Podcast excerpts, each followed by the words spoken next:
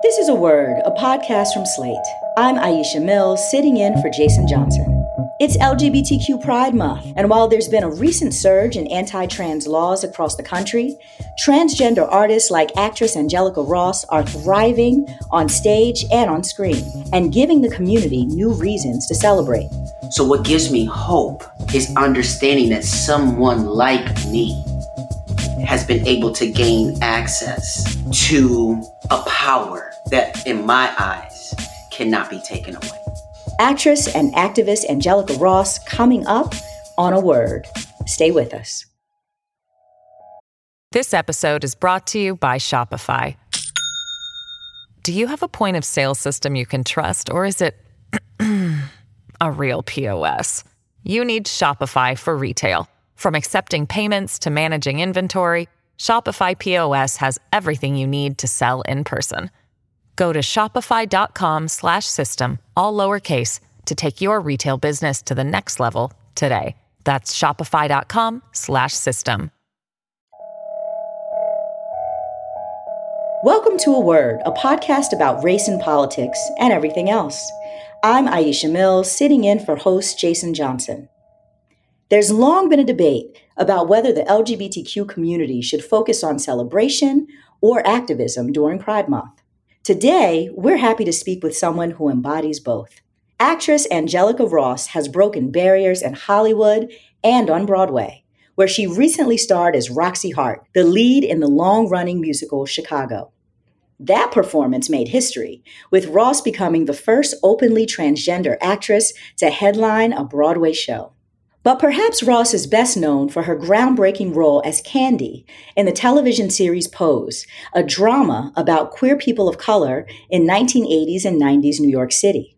You have no idea what it's like. How different it is to live this life when you look like you, have your money. I hate what I see when I look in the mirror.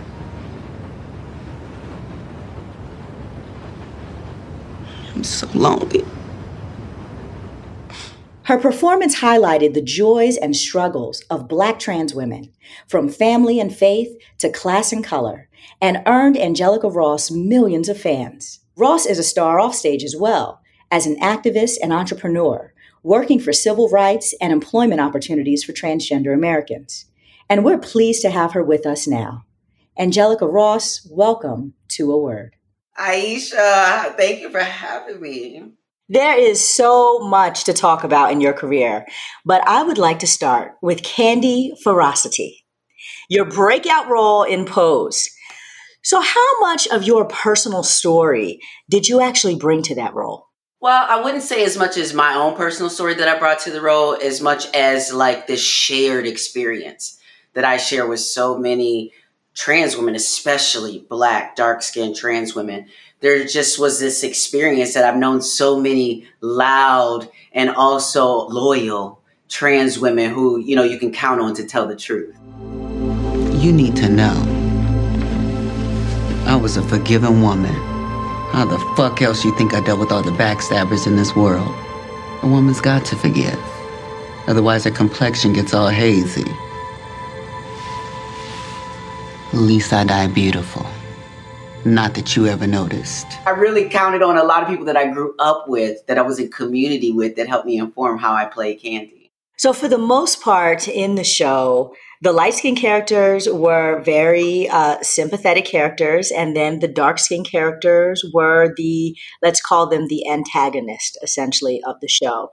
And as a result, I, I was on Twitter and social with everybody else watching uh, the show, and there was a lot of feedback from the audience about it, and there was a lot of critique of the program. And I'm curious, what are your reactions to uh, some of the critique? If I can be just really clear and transparent and honest. My experience, you know, playing Candy on on the show and bringing sort of the essence of Candy did come a little bit from my own experience of being looked over, of being um, underestimated.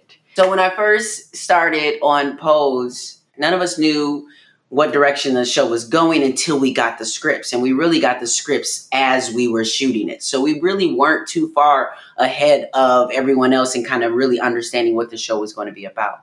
But as the pages turned, and I didn't really see Candy in the pages in the first couple episodes, it started to be clear to me. And it was also pointed out to me that I was not the main storyline, you know, that um that we were to sort of serve as side characters to the main characters. And you know, when I first started on the show, I thought, you know, and a lot of people thought when they saw my name along with four other trans women's names that we were going to get this like kind of Sex in the City. All the, each person has their like, you know, dive into what their lives and their lived experiences were. But as we realized that that wasn't happening, I had two choices. I could let that affect me and affect my performance and have an attitude about the way that I showed up, or I could just show up and do what it is that I do. And that's like, I really wish that I could really explain to folks what was really happening for me on set. The words weren't written for me. Ryan Murphy created the space for me to improv. He realized I wasn't written on the page and said, Hey, uh, Candy, I need you to say something. It's, I know it's not written just, you know, work your way into this, you know, the scene. And that's what I did, you know, sort of episode after episode. You saw me contributing from a place of improvisation and not necessarily what was written on the page. So I consider this one of the greatest spiritual tests I've been through that is all about like how you show up and how you respond. When I talk about responsibility, I talk about as the ability to respond. So the way I responded in that situation was just making the most out of my camera time, making the most out of my moments. And I think that's how people learn to love Candy because she could not be denied. I don't care what the category was. I'm curious, having had this phenomenal breakout role, and we're going to get to the other roles that you played as well. It's it's easy sometimes for the writers' room for Hollywood to typecast someone who has a breakout role, who's known for a particular type of character. And I'm curious uh, to what extent this may or may not have happened to you. I have been fortunate to be able to experience a little bit of everything from my first role that was Emmy nominated on Her Story, that was a web series, to Candy to my time on American Horror Story, playing a camp counselor and realizing that was actually a psychologist that was running the insane asylum you know, I played an alien. You know, I played a chemist. So I think that, sure, some of the typecasting that I think that I might experience is those who know me for my drama, know, those who know uh, me for my strength.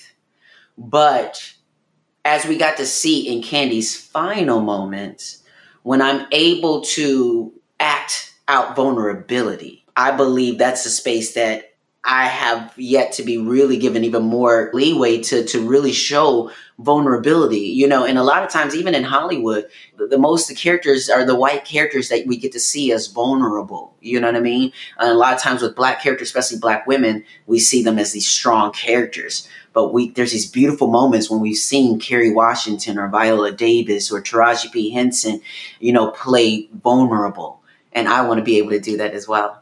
Well, you just made history playing Roxie Hart in the Broadway musical Chicago. Ooh, I'm a star. And the audience loves her. And I love the audience. And the audience loves me for loving them.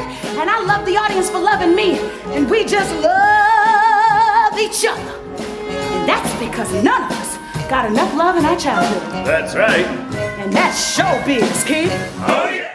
I have friends who saw you in Chicago and they were just sending texts and so excited uh, to see you in that role. So, talk to me about playing Roxie, a very big deal for you uh, and for all of us to be able to see the diversity of that character there. Speaking of vulnerability, being able to stand on a stage and you don't get a do over, you know, once the show starts, the show must go on. That kind of live action is just for me it's where i feel like i just i just come alive and there were these moments, especially towards the end when Roxie lost it all, where I just gave my all and became the most vulnerable and let go. And every night there were real tears. Like I was coming from a place every single night. And it was so amazing to feel that. Now I know that I can do anything. As soon as I stepped off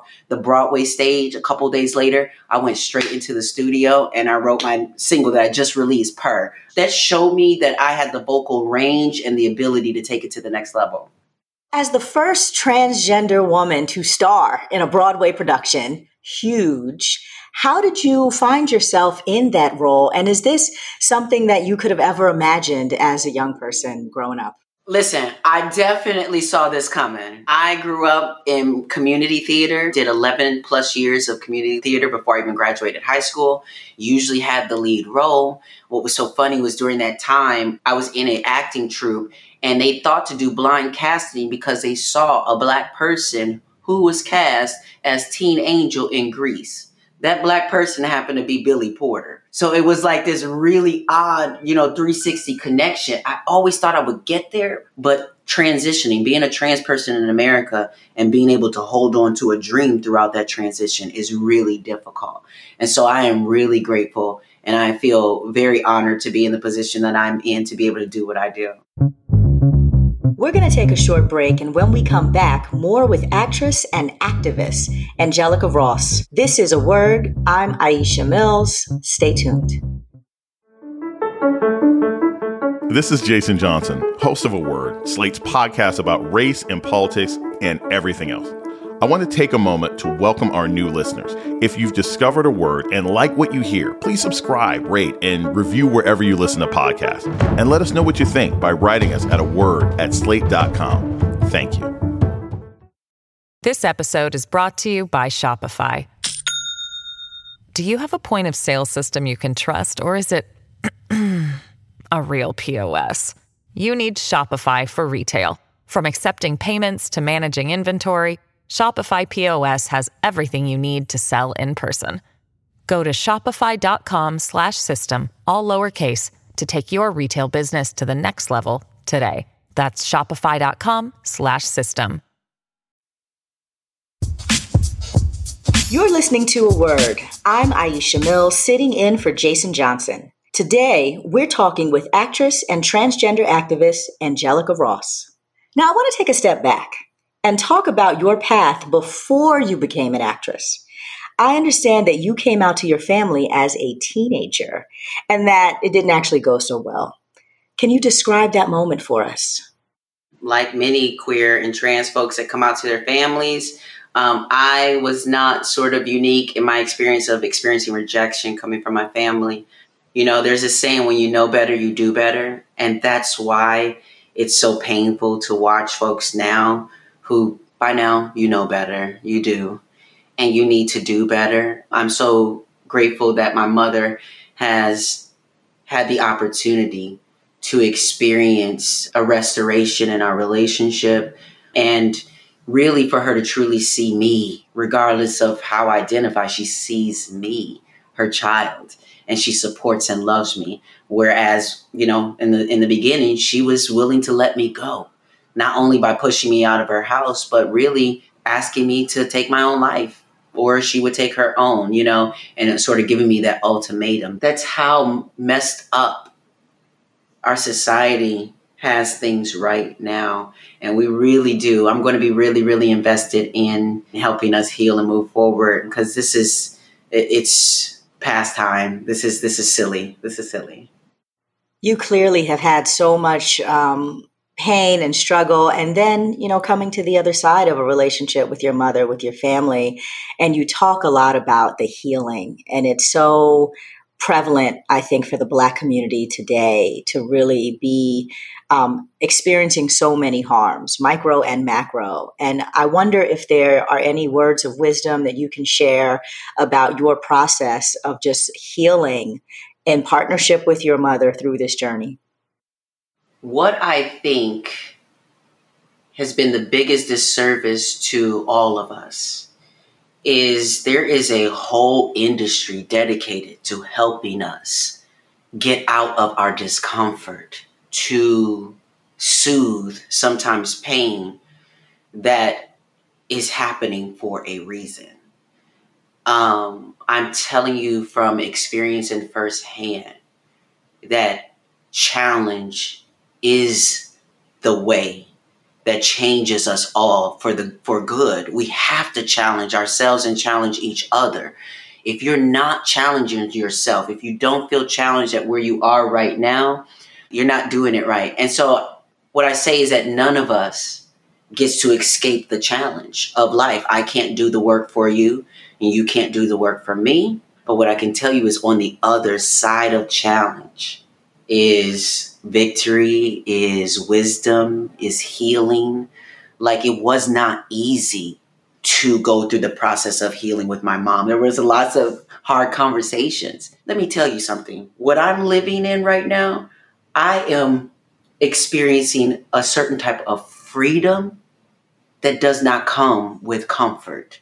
When you understand discomfort, when you've gone without, when you've done all these things, like on the other side of these challenges is recognizing that you can do anything. And that is my message to everyone out there. Stop focusing on everybody else. Start to focus on how you are responding to the challenges in your life right now, both individually and the bigger challenges, because you're going to have to respond too. You don't get to just duck your head in the sand and think that this is all going to pass like some news cycle.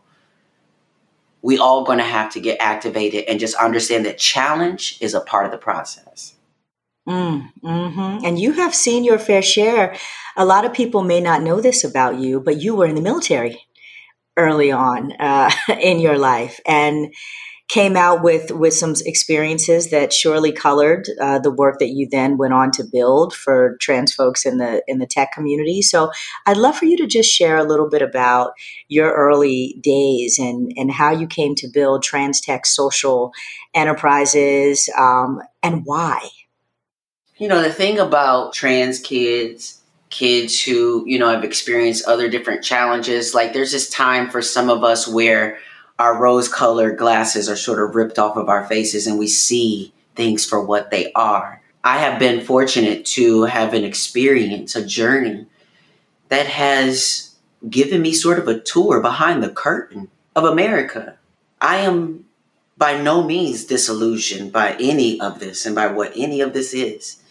When I was in the military and going through boot camp and showing that I was willing and able to, to fight for my com- country, to defend our rights, and realizing that I was fighting to defend a country that would not defend me as a black woman, as a black trans woman. And so my experience going through the military was one where I realized the system was not only violating me, but was going to be willing to protect itself rather than to protect me. So when I was hung out of a third story window, instead of my truth being able to see justice, I experienced a systemic cover up from inside. Like, I mean, it sounds like a movie, you know what I'm saying? Like, just something that I'm making up, but like, it is what it is. So, can you tell us a little bit more about what happened?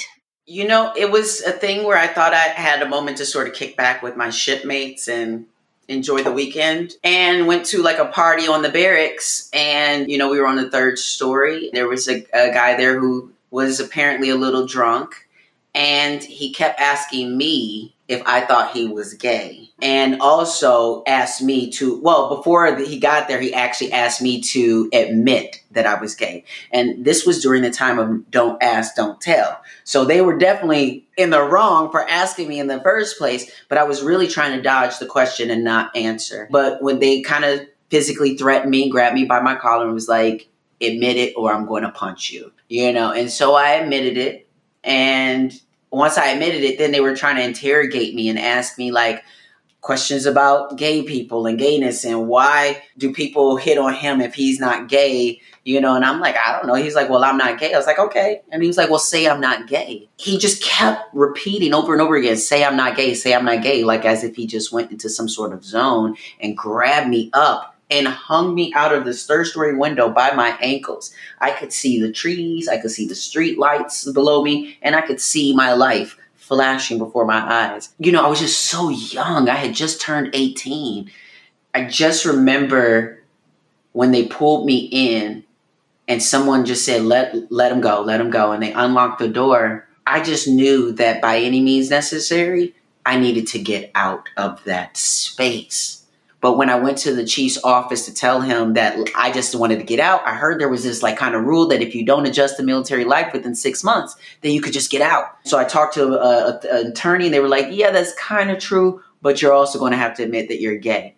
And so as I was going through that process, the people uh, on my ship thought that I was actually telling. They basically were going to say that they tried to hang me out the window because I offered to perform sexual acts on them in front of everybody or something like you know and it was just like i don't know how to frame it but i'll say that to have something go down and to not be believed and to told that you are lying is quite an experience. That's why i've always been one to stand on the side of folks who have experienced some sort of abuse because it takes a lot of courage to actually speak up just the devaluing and the disrespect and deprivation that so many trans people experience at work is something that we don't talk about enough. And you, after this experience, went on to become an entrepreneur and to start an organization uh, to do work to get more trans people into the tech sectors. Tell us about that and, and why you saw an opportunity there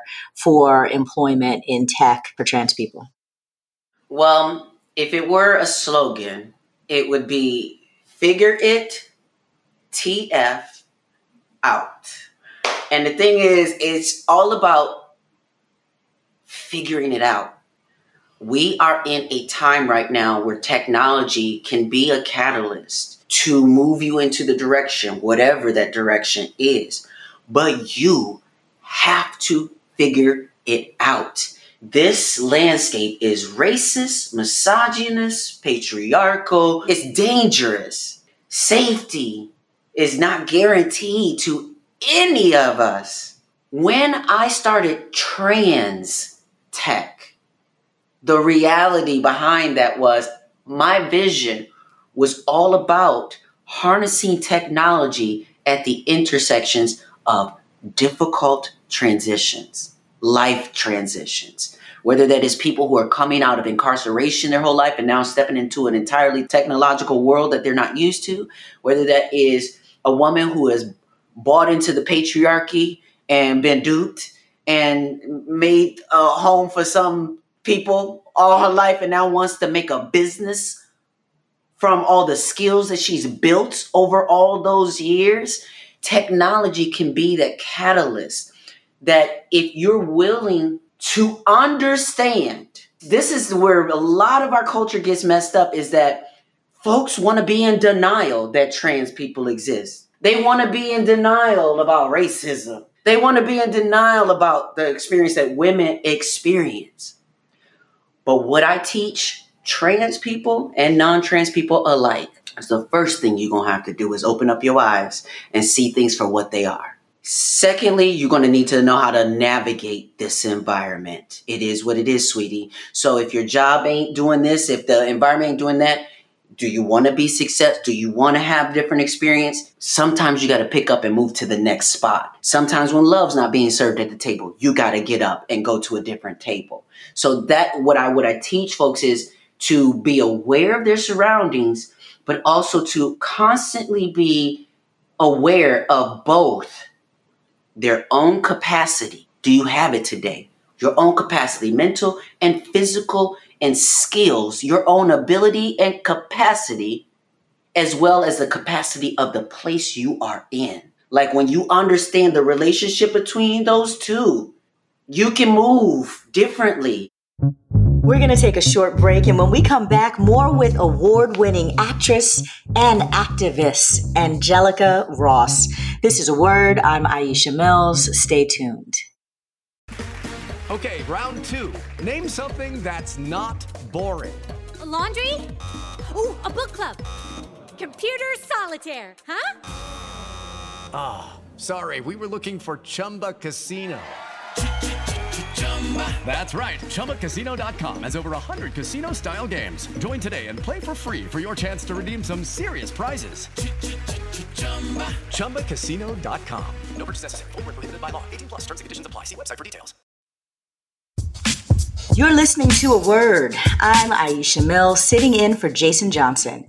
Our guest is actress, activist, and tech entrepreneur Angelica Ross. Angelica, you were recognized by the Human Rights Coalition with the Visibility Award back in 2016, literally days after Donald Trump was elected president.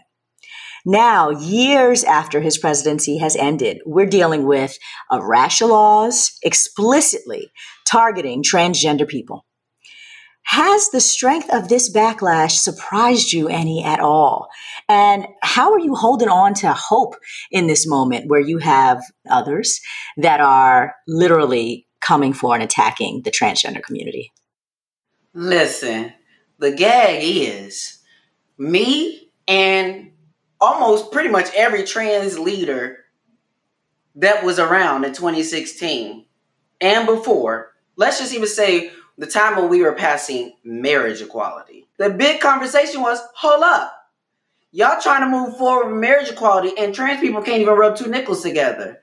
Can we understand that there are systemic issues that we need to be fighting for that are more important right now than marriage? Because the situation is, is that trans folks and whatever understood that marriage is also a tangent of capitalism. So we understood so many folks were ready to celebrate and do so many things. The war's over. We won marriage equality. And trans people are saying, y'all don't even get it. Folks looking at us like we just like we just doing too much and disruptive. And then we did have to disrupt every party we went to whether that was uh, conferences thrown by the National LGBTQ Task Force, whether that was events thrown by HRC or anybody, CNN town halls. We just had to storm the building to get people to listen, and we've been doing this for years. That's why you can't you can't mess with our messaging because the girls we've been doing this for so long. So no, am I? Are we surprised that any of this is happening? No. I really appreciate the way that you remind us that so much of your activism over the last decade, two decades for that matter, has really been about getting um, your folks, folks who are supposed to be on your side, whether it be politically Democrats or the LG and the B community writ large, or other progressives, to actually show up and stand up and act up and act out for trans women. And that that has been an ongoing part of the work what are some of the the waves that you've made some of the progress you've made and the hope that you have for broadening the coalition of people who are out there supporting and fighting for black trans women? I, I really appreciate the relationships um, and the work that i've been able to be involved with over the years uh, that has created some real change. And what i know is that my time is better served with those who are willing, those who are able, those who are listening. And there are just a lot of people who are not listening. So for those politicians that always brag about being able to reach across the aisle and talk across the aisle, to what? Are we not looking at the same energy that's coming? Is that your flex? That you are able to drink a beer with them and reach across the aisle? Is that your flex? So where my hope comes from is knowing that I have been in the same places. You know, we, you and I both, we've been in the same halls with all of these change makers. And we understand everybody ain't there for the same reasons. Everybody ain't there for the same reasons, and that's fine. So, what gives me hope is understanding that someone like me has been able to gain access to a power that, in my eyes, in my experience, cannot be taken away. When I realized that, I'm a black trans woman, the audacity of me to think that I'm, I have a power that can't be taken away. And imagine if we, the people, started to recognize the power that we hold, things would really change. So that's what gives me hope, and that's what I'm invested in is making sure and activating that hope into people and understanding actually we can do this. We have the power. You lead with your full self and your whole heart. and have put so much of your personal story out there for the public, for the community to be inspired by, motivated through, and really just the way that you show up so authentically every day has to to take a lot out of you. I wonder, um, do you ever just think to yourself, "Wow, this is all just a bit too much," and wish that you had more privacy uh, in your life? I will tell you that I have reached a breaking point, and I had to cry it all out, realize that I have been holding in so much because I'm strong and should be able to handle it all. But what was so amazing is that this is why I really do want to encourage people to look at their lives closely. I was working so hard for so many people who were not willing to do any of the work themselves. Like some of the most simplest things that maybe I could, the things that they need, whatever their work is. So my body went through this lesson. It went through this lesson of how I laid myself down on the tracks for folks to walk and run over me, you know, and me putting that work. And it, it really allowed me to let go at a certain point and realize it's not my responsibility to do everybody's work.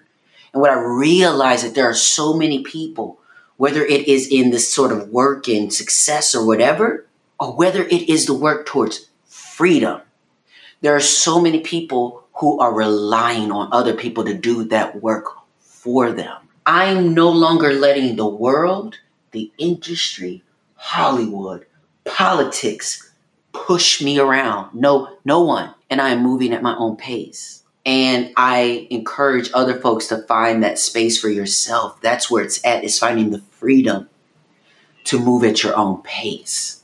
And what that looks like sometimes is being willing to accept when that pace is not as fast as you like it to be.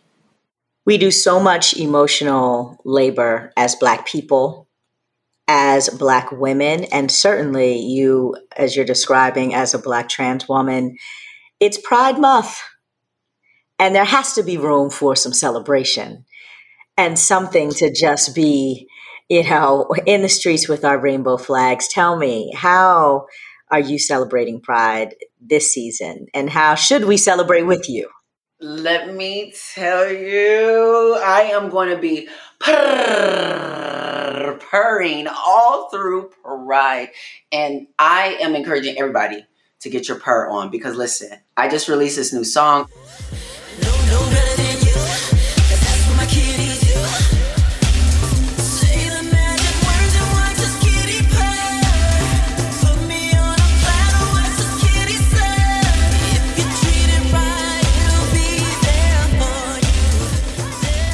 That's how I'm celebrating. When I wrote this song specifically, it was about celebrating femme queen energy, when we're in a world that always likes to oppress or control um, how femmes show up.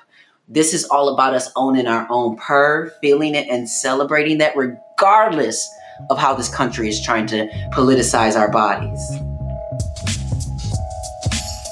All right, we're going to purr with you, actress Angelica Ross. Thank you so much for joining me on A Word. Thank you for having me. And that's a word for this week. The show's email is a word at slate.com. This episode was produced by Kristie Taiwo Makanjuola. Ben Richmond is Slate's Senior Director of Podcast Operations. Alicia Montgomery is the Vice President of Slate Audio. Our theme music was produced by Don Will. I'm Jason Johnson. Tune in next week for a word. It is Ryan here, and I have a question for you. What do you do when you win? Like, are you a fist pumper? A woohooer, a hand clapper, a high fiver. I kind of like the high five, but if you want to hone in on those winning moves, check out Chumba Casino. At ChumbaCasino.com, choose from hundreds of social casino style games for your chance to redeem serious cash prizes. There are new game releases weekly, plus free daily bonuses. So don't wait. Start having the most fun ever at ChumbaCasino.com. No purchase necessary. VGW. Void were prohibited by law. See terms and conditions. 18 plus.